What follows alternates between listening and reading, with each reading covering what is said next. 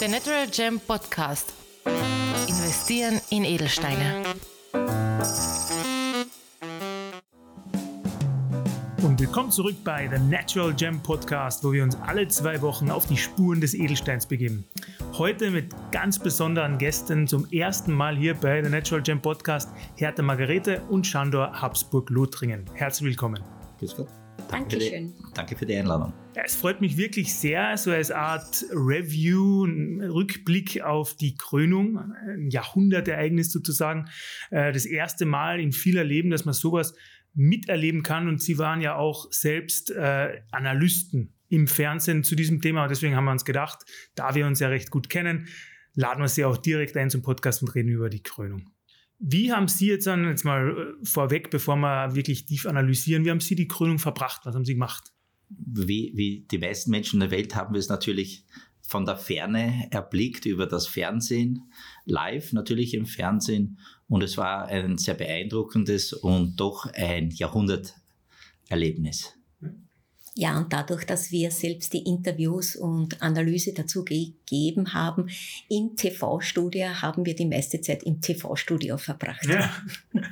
ähm, vielleicht bevor wir auch die Analysen jetzt äh, anfangen, äh, darf ich Sie kurz bitten, äh, vorzustellen, also mit welchen Augen Sie das sehen? Also äh, Hause Habsburg, das kann man sich, glaube ich, mit dem Nachnamen schon denken, aber auch genau vielleicht kurz äh, ein Kommentar zu welcher Linie, woher genau, äh, welcher Titel Sie vielleicht auch äh, tragen und ja, und wie, was das Besondere oder wie besonders Sie darauf schauen aus diesem Blickwinkel. Ja, die, die Frage ist ja sehr klar.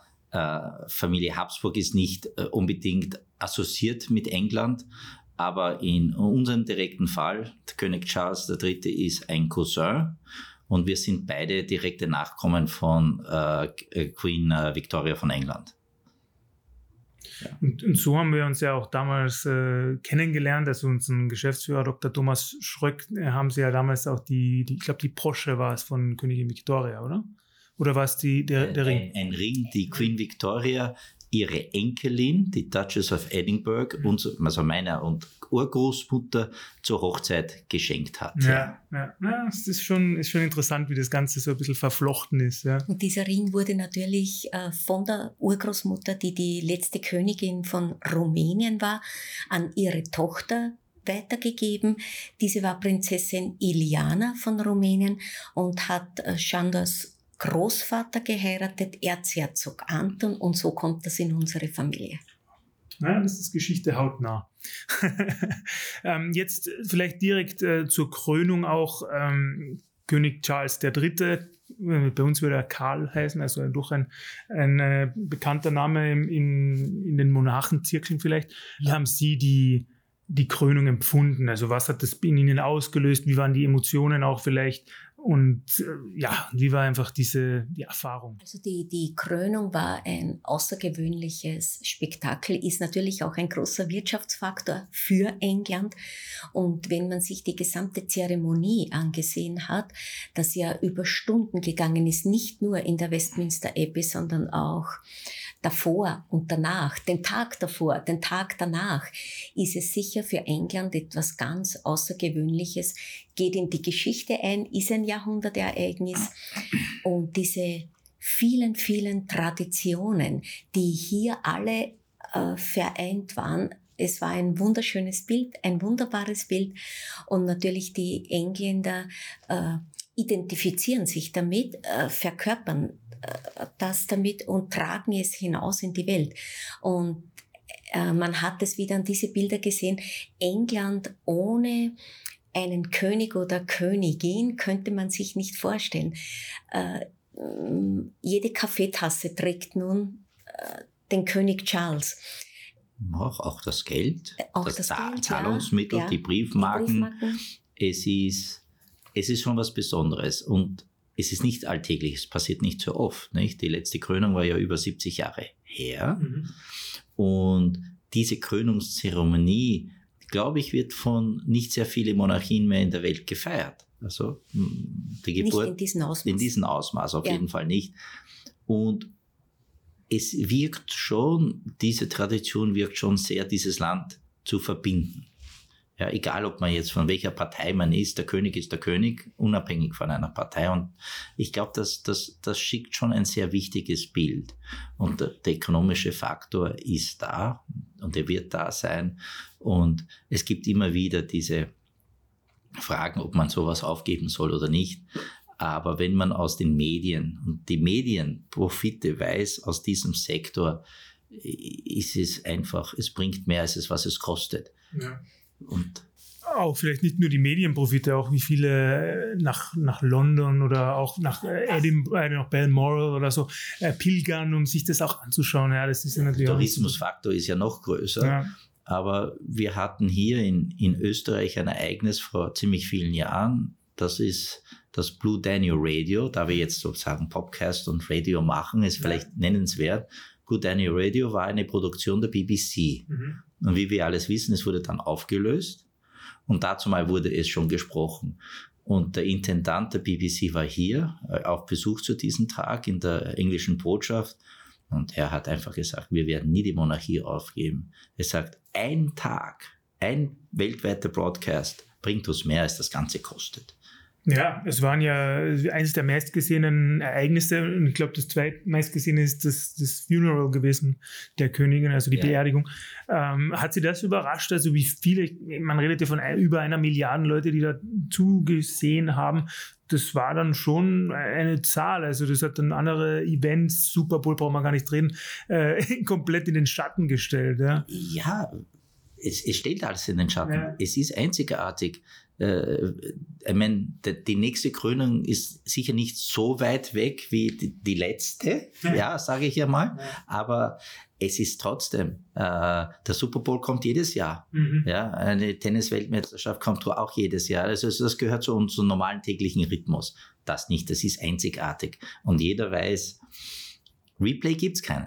Ja. Es gibt nur eine Krönung König Charles III. Wie es nur eine Krönung von Kaiser Elisabeth geben. Das wird wird es halt nicht geben. Frau Habsburg, äh, wenn Sie nochmal auch die Analysen Revue passieren lassen, die Sie dann im Fernsehen vor Ort live, also nicht vor Ort, aber live im Studio äh, gegeben haben, ähm, fällt Ihnen jetzt nach drei, vier, fünf Tagen nach der Krönung vielleicht noch was ein, was also nachdem auch die Krönung etwas mehr im Gedanken äh, gesickert ist, ein bisschen gefestigt ist, dass Sie da auch hätte, hätten gern gesagt? Oder das wäre vielleicht auch damals schon interessant gewesen, Sie jetzt nochmal sagen können? Ich finde, die Krönung war perfekt vorbereitet ist auch perfekt durchgeführt worden.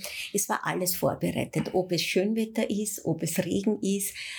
Äh, das muss man schon lassen. Es war wirklich sehr, sehr gut vorbereitet und Charles bringt sicher eine neue Wende die er ja schon vorher gelebt hat.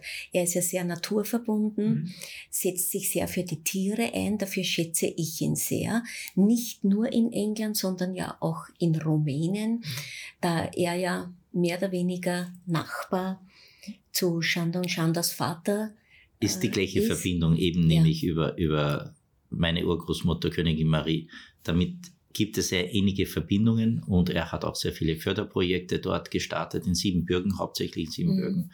Mhm. Und das ist besonders und äh, er hat eine ganz andere, also eine die Sache, wenn man Revue passiert und äh, darüber spricht, es wurde immer sehr viel verglichen, wie hat seine Mutter als Königin Elisabeth und er. Und es sind zwei Welten. Sie ist sehr jung zur Königin geworden, das heißt, sie hatte eigentlich noch überhaupt keine große Aktivität gemacht. Mhm. Er ist genau das andere. Er hat eine ganz eigene Identität aufgebaut. Er hat im Hintergrund sehr viel gemacht und hat sich natürlich sehr auf Themen beschäftigt, die uns alle heute beschäftigt.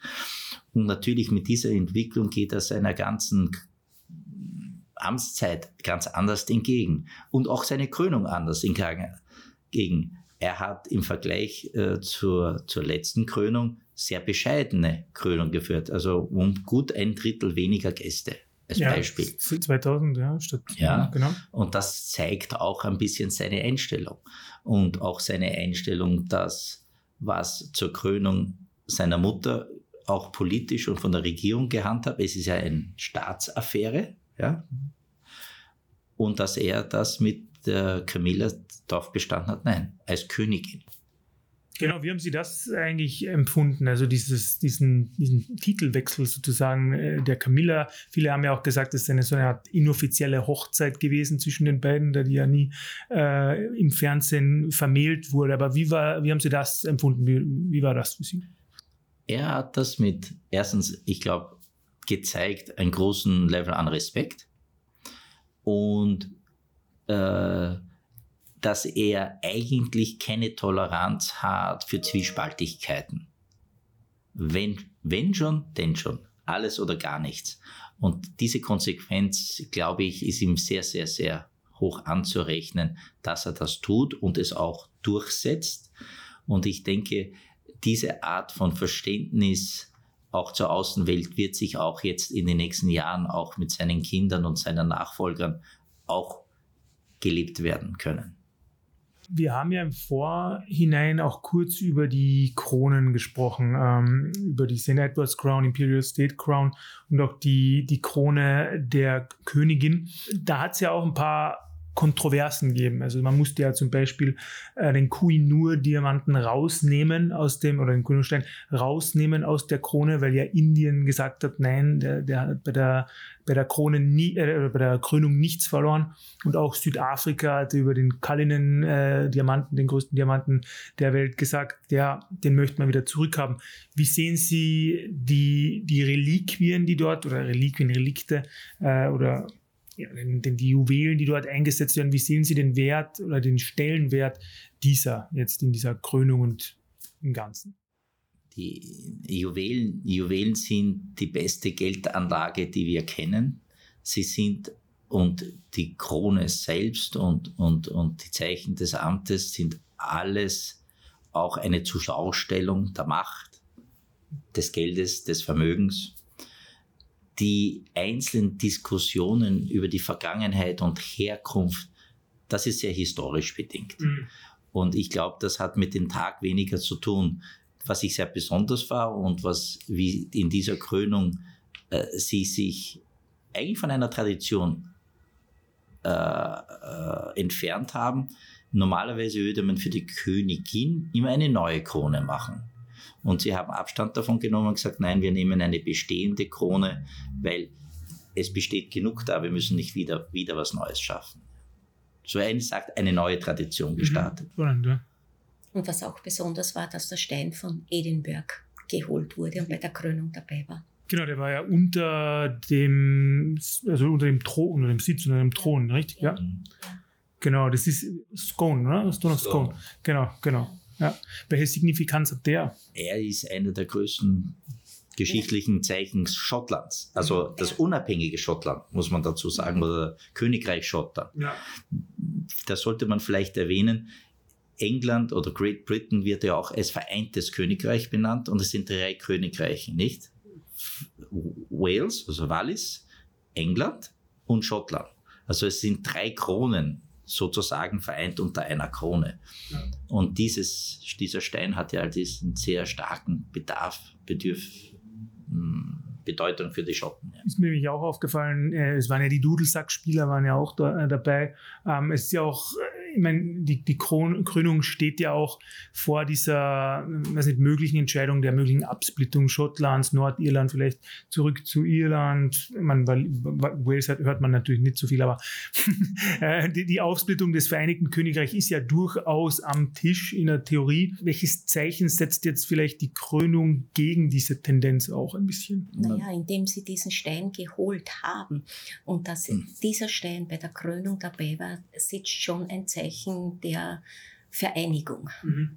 Und das wurde auch wirklich sehr, sehr transformiert. Der Stein ist da, der König wird gekrönt, der Stein ist da und erst dann kann er wieder retour gehen. Mhm.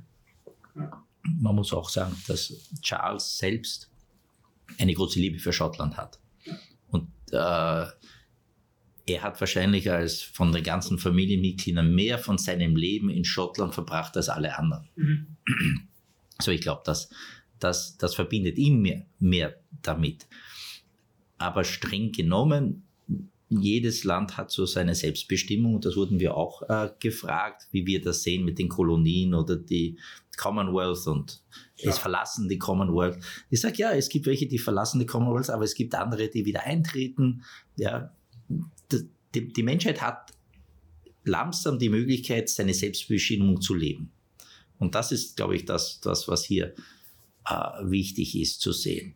Und Commonwealth ist eine großartige Organisation, aber man muss nicht dabei sein, man kann dabei sein. Er sagt ja, Australien, glaube ich, hat sich jetzt geweigert, äh, die neuen Geldnoten zu. Äh, es ist ja so, die, die, alle diese Mitglieder der Commonwealth hat sein eigenes Geld. Mhm. Ja? ja? Also sie sind schon selbstständig, ja. ja? Und bis jetzt auch, äh, ich habe in der Karibik gelebt, der, der Caribbean Dollar, Dollar, wie er heißt, war immer die Königin drauf. So, das ist eine dieser Traditionen. Ob sie jetzt plötzlich jetzt deswegen alles neues Geld drucken. Ich glaube, das ist einfach in der heutigen ökonomischen Welt nicht sinnvoll. Das macht auch wenig Sinn. Wenn aber die Scheine sozusagen, jeder Schein hat ein Ablaufdatum, werden eingezogen und werden verbrannt, also vernichtet. Ich denke, die meisten werden wahrscheinlich dann ihre neuen Noten sehr wohl den Charles widmen. Sie haben am Anfang äh, gesagt, äh, dass, die, dass das Königshaus so ein bisschen die Parteilinien auch transzendiert und trotzdem hört man immer sehr viele Stimmen, vor allem wahrscheinlich Labour-Anhänger in, in, Großbritannien, abolish the monarchy und äh, not my king oder sowas in die Richtung. Wie sehen Sie das Potenzial dieses Königs auch vielleicht diese Grenzen oder diese Auseinandersetzungen auch zu heilen. Das Interessante an dieser Sache ist, eine Sache ist, wenn man nicht mit diesen Personen konfrontiert sind, auch für Politiker. Ist es was weit weg ist, es berührt nicht mich, da lässt sich leicht reden. Und das ist, glaube ich, überall so.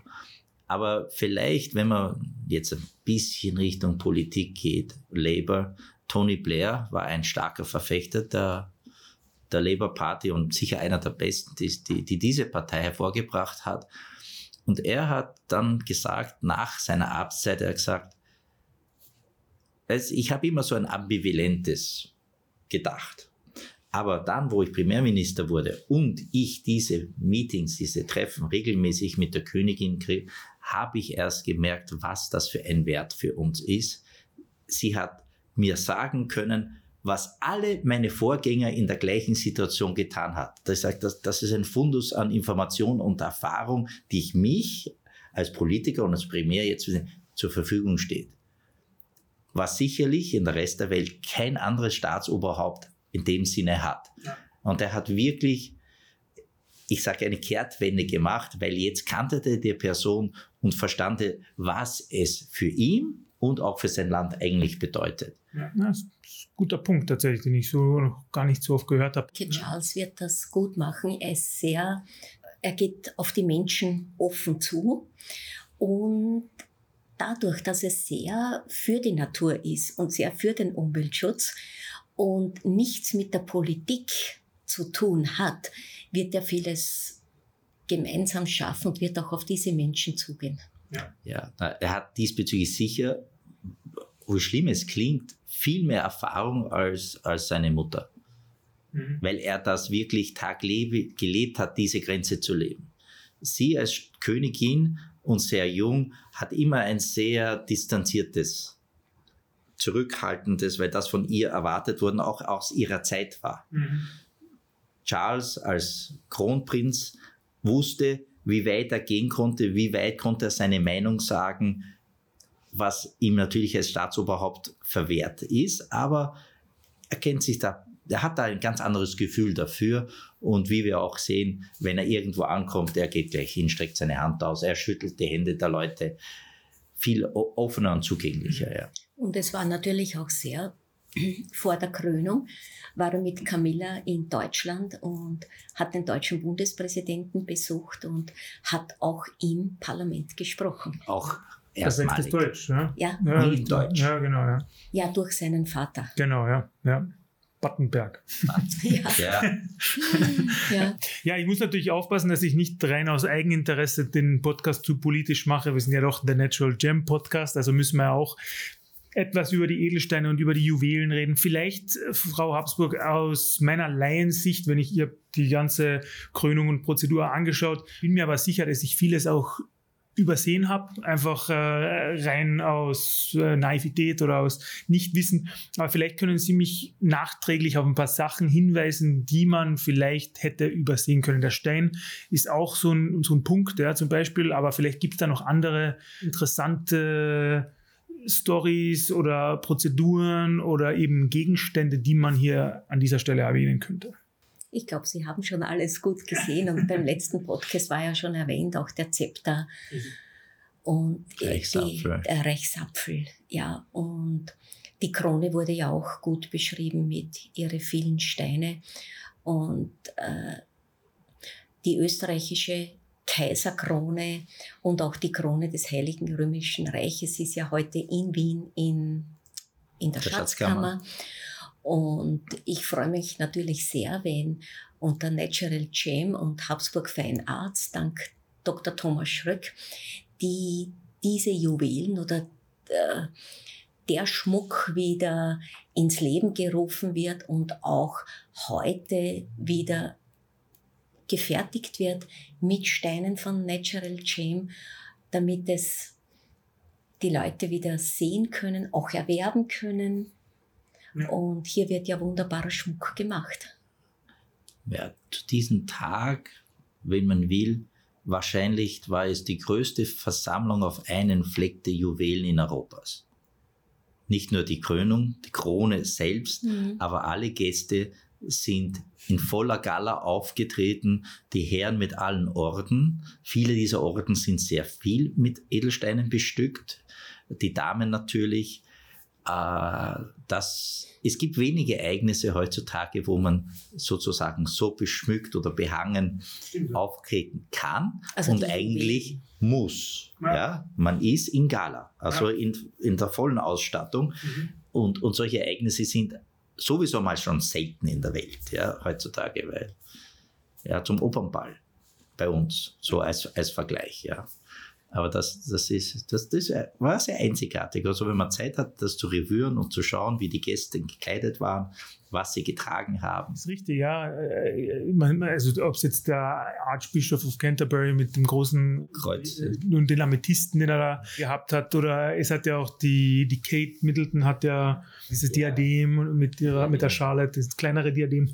Also da kann man sicherlich ähm, viel darüber auch sprechen. Eh spannend. In Europa, wie Sie schön gesagt haben, macht man das nicht mehr so oft, sich so zu behängen. In Asien, lustigerweise, ist das noch gängiger. Richtig? Gängiger, ja. Ja, ja, ja viel gängiger, ja. Ja, und ja, also dann, wenn wir jetzt vielleicht auch die Tage nach der Krönung jetzt mal anschauen, auch das, das Konzert, das war ja auch ein, ein gutes, ein, eine gute Rede vom Thronfolger, von William, äh, wo er tatsächlich, und da möchte ich nochmal auf Sie zurückkommen, Frau Habsburg, den Umweltschutz tatsächlich erwähnt hatte und über die Herausforderungen, die sich diesem Königshaus auch stellen und wo er auch eine tragende Rolle als Thronfolger und der Charles natürlich dann als König äh, einnehmen werden. Wie haben Sie diese Rede oder diesen Pledge äh, gefunden? Also diese Rede ist sehr gut angekommen, da sie sehr auf seinen Vater bezogen war und er auch seinen Vater König Charles sehr gelobt hat und Charles hat ja dann selbst danach in einem Interview gesagt, eben für seinen Einsatz, für den Umweltschutz, dass er ja, dass er schon Jahrzehnte zurückliegt, wie er das erste Mal damit an die Öffentlichkeit gegangen ist, sehr ähm, nicht wohlwollend aufgenommen wurde und sehr belächelt wurde. Das mhm. hat sogar er selbst gesagt. Und ich glaube, William bei dieser Rede hat das sehr gut rübergebracht, um seinen Vater hier wirklich vollsten Tribut zu leisten.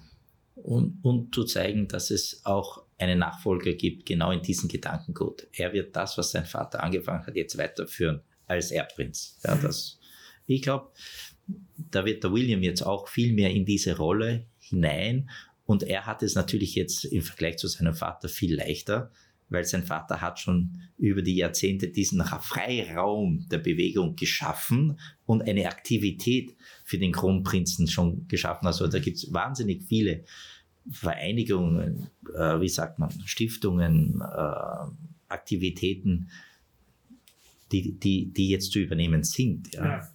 Ja, absolut, ja. Also trotz allem, äh, um das Ganze noch ein bisschen aufzuspeisen, vielleicht zum Schluss noch ein paar Kontroversen. Wie haben Sie das gefunden? Prince äh, Harry in der dritten Reihe, Prince Andrew in der, in der dritten Reihe.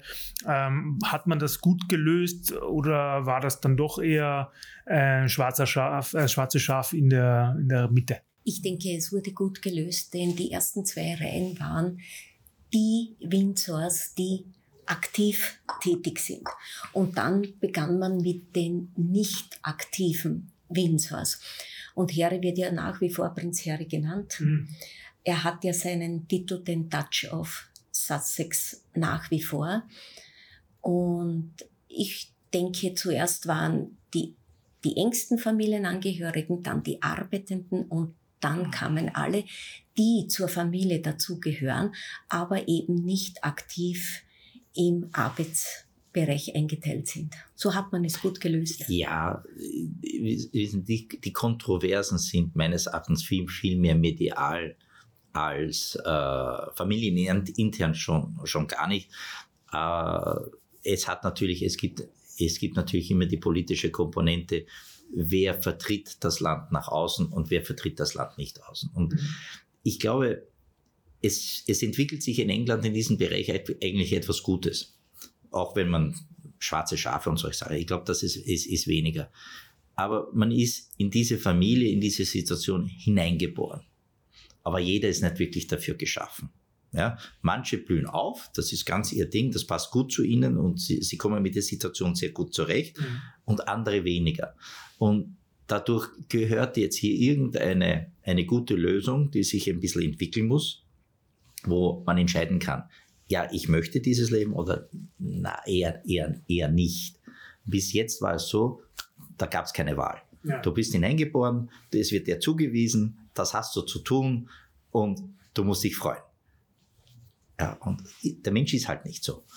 Ja, in diesen, diesen Korsetten, diesen Zwang. Und ich denke, Harry und auch sein Bruder zu einem bestimmten Grad haben jetzt einen zeigen einen neuen Weg. Es geht auch anders. Und ich glaube, gerade Charles ist einer, der auch durch seine Vergangenheit sehr empfänglich dafür ist, neue Regeln, neue Systeme zu, zu, zu erarbeiten, zu lösen. Ja. Würden Sie äh, sagen, äh, dass auch, ähm, also es kommt ja wahrscheinlich mit dem Namen Habsburg auch eine gewisse Erwartung mit sich. Also können Sie vielleicht äh, das eh gut nachvollziehen, wie, wie es jemandem im englischen Königshaus geht. Ähm, also wie war das vielleicht auch für Sie bis zu einem gewissen Grad? Hm, naja, bei uns ist es ist, ist eigentlich die, die Regelung einfach relativ einfach da wir ein nicht regierendes Haus sind, das heißt, wir haben kein Staatsressentiment, man kann sich frei entscheiden. Man will man als Privatier ruhig irgendwo seine Sache machen oder man kann frei entscheiden, nein, ich sehe hier eine Verantwortung und ich kann diese Verantwortung wahrnehmen. Mhm. Aber es schreibt einen keinen vor. Ja. Und, und da hier ist eine, eine komplette Freiheit gegeben. Also diese Frage stellt sich nicht bei uns.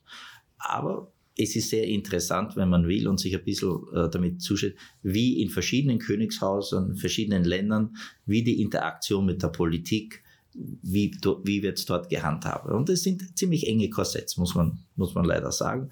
Aber England hat, äh, wie Sie am Anfang des Podcasts auch gesagt haben, da geht es ein bisschen wilder zu.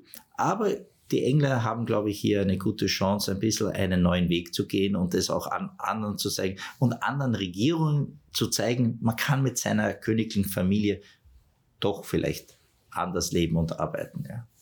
Das heißt, es ist durchaus, das kann man schon so sagen, eine gewisse Modernisierung der Monarchie. Ja, absolut. Das ist immer bei einer Generationswechsel. Das haben wir bei uns in jedem Betrieb, in jeder Firma. Der Generationswechsel bringt frischen Luft rein und 70 Jahre Regierung ist lange Zeit, ja, wo einfach facto kein neuer Wind reinkommen kann, weil die Menschen, äh, wir wissen es auch von selber, wenn man älter wird, dann wird man so ein bisschen mehr fixiert in der Welt, wie es einem passt und sagt, ah, das neue und das neue Handy und das Internet, ah, das brauche ich nicht, das will ich nicht, ja, ist normal. Die nächste Generation ist ganz anders. Mhm. Ja, und, und jetzt, glaube ich, wird man in, in, dieser, in dieser Hinsicht viel viel frischen Wind sehen. Ja. Ja, spannend, ja. Ähm, vielleicht abschließend noch von Ihnen beiden, wenn man jetzt äh, das erste, die ersten 100 Tage, sagt man bei einem Präsidenten oder vielleicht das erste Jahr, ähm, auch anschauen möchte, ähm, auf welche Ereignisse, Taten, Gespräche, auf, auf welche dieser, dieser Punkte schaut man denn genau? Ähm, wie kann man in den nächsten paar Wochen, Monaten die, die Regentschaft von König Charles beurteilen? Ich denke, das wird sich aus dem Leben ergeben. Er wird hinausgehen, zu den Menschen, mit den Menschen sprechen. Äh, er wird ganz seines nicht aufgeben, eben äh, den Einsatz für Natur und Tier. Er hat ja selbst auch seine Farm, er hat ja diesen wunderbaren Garten selbst angelegt, alles. Ist, das wird er nicht aufgeben, denn er hat ja sogar den Tag vor der Krönung, gab es den Empfang aller Staatsoberhäupter. Er ist auf seinen Landsitz gefahren, ist äh, neben Windsor, ja, neben Windsor, hat dort übernachtet und ist am nächsten Tag von dort äh, na, zum Buckingham Mhm. Palace gefahren. Und das war schon einmal ein Zeichen, er gibt die Natur nicht auf, er gibt nicht das Land auf.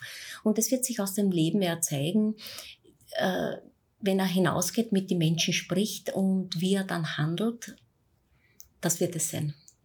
Ja, äh, wir können den Vergleich mit einem Präsidenten hier eigentlich nicht nehmen. Das heißt, wir haben keine Erwartung, prinzipiell, weil wir es ja nicht wissen. Das andere hat, hat, hat einen Rhythmus. Diesen Rhythmus gibt es nicht. Ähm, auch in den letzten Jahren eigentlich hat Charles, wenn man so will, den Großteil der Aufgaben der Queen schon übernommen. So, das heißt, er, er durfte halt, musste immer für sie sprechen. Jetzt wird er für sich selbst sprechen. Das wird die Änderung sein. Aber sonst in der allgemein, glaube ich, wird man nicht einen dramatischen jetzt, was bringt der neue Präsident, wie wir es in Amerika sehen, nicht, er stellt mal alles auf den Kopf von vorher. Nein, das wird es nicht sein. Warum? Weil doch dieser Übergang doch über eine längere Zeit stattgefunden hat. Also Der hat jetzt so gesehen auch kein Regierungsprogramm oder irgendwelche Wahlversprechen. Nein, das machen andere, ja. Ja, das heißt, liegt an dem Premierminister. Ja, Und innerbetrieblich wurde ja auch einiges anders geregelt.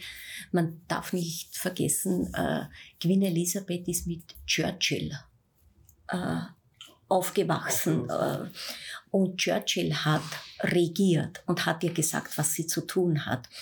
Äh, König Charles hat ein ganz anderes Alter und auch innerbetrieblich mit den vielen Bediensteten äh, wurde Queen Elisabeth gesagt, sie muss so und so viele Bedienstete haben. Äh, es gab ja auch große Kritik an Charles, wo er gesagt hat, nein, äh, ich möchte mir meine Kleidung selbst äh, nehmen und mi, über mich selbst ein bisschen mehr bestimmen. Gab es natürlich große Aufregung, da diese Bediensteten nicht gebraucht werden. Ja es, es ist wesentlich sparsamer. Einfacher. Ja, einfacher und unkomplizierter als, als allgemein. Das heißt, der ganze Haushalt ändert sich auch dadurch. Ja. Ja. Aber man kann sich nicht vorstellen, wie viele Menschen innerhalb diesen Mauern äh, beschäftigt sind. Ja. War ja auch in Österreich zu Zeiten Kaiser Franz Josef an in Schönbrunn 2000 Nach Angestellte. 1500, 1500, aber ja. ungefähr. Und mit der Hofburg alles zusammen waren es circa 4000 Beamte. Äh, Mhm. äh, Aber gut, das ist, das ist, das alles ist, zusammen. da ist der Staatsverwaltung Ja. alles Ja. dabei. ja. Ja, es ist, es, es bedarf sehr viel, aber die Lebensstrukturen sind anders. Mhm. Ja, die Queen hat mit ihr und ihrem Mann und Familie eine Struktur gehabt, der Charles hat eine andere. Und der Charles hat gesagt, und das verstehe ich auch, ich habe eh meine Leute. Soll ich jetzt meine Leute alle heimschicken, weil ich König geworden und die von meiner Mutter übernehmen? Ja. Oder behalte ich meine Leute? Ja. Das ist logisch, ja. Mhm. Das war alles doppelt, sagen wir, doppelt gemoppelt. Ja, der William hat schon seine, ja. So, das heißt, es ist schon eine gewaltige Veränderung in diesen Struktur, weil der eine Chef, den gibt's halt jetzt nicht mehr. Es gab auch noch ganz andere Regeln gegenüber heute, weil äh, zur, Charles hat es durchgesetzt, dass Camilla jetzt Königin ist. Das hätte die Queen Elisabeth dazu mal niemals durchsetzen können, weil schon von Churchills Seite aus nicht genehmigt wurde. Mhm. Ja. Ja, es ist, es ist so komplett, es ist so eine komplette andere Situation, dass eigentlich ein Vergleich nicht möglich ist. Ja. ja. man kann nur sagen, das waren die Gegebenheiten dazu mal, wie sie waren, und das hat die Situation geprägt. Wenn Elisabeth, wenn man es vom Personal sieht, hat alles von ihrem Vater übernommen, weil sie war ja eigentlich noch ganz jung. Ja, ihre Mutter war noch da, das heißt, da wurde nicht viel gestört. Mhm. Ja, so. Aber die Erfahrung, die, die Charles gemacht hat durch sein Leben und das sogenannte ewige Warten, kommt ihm jetzt zugute.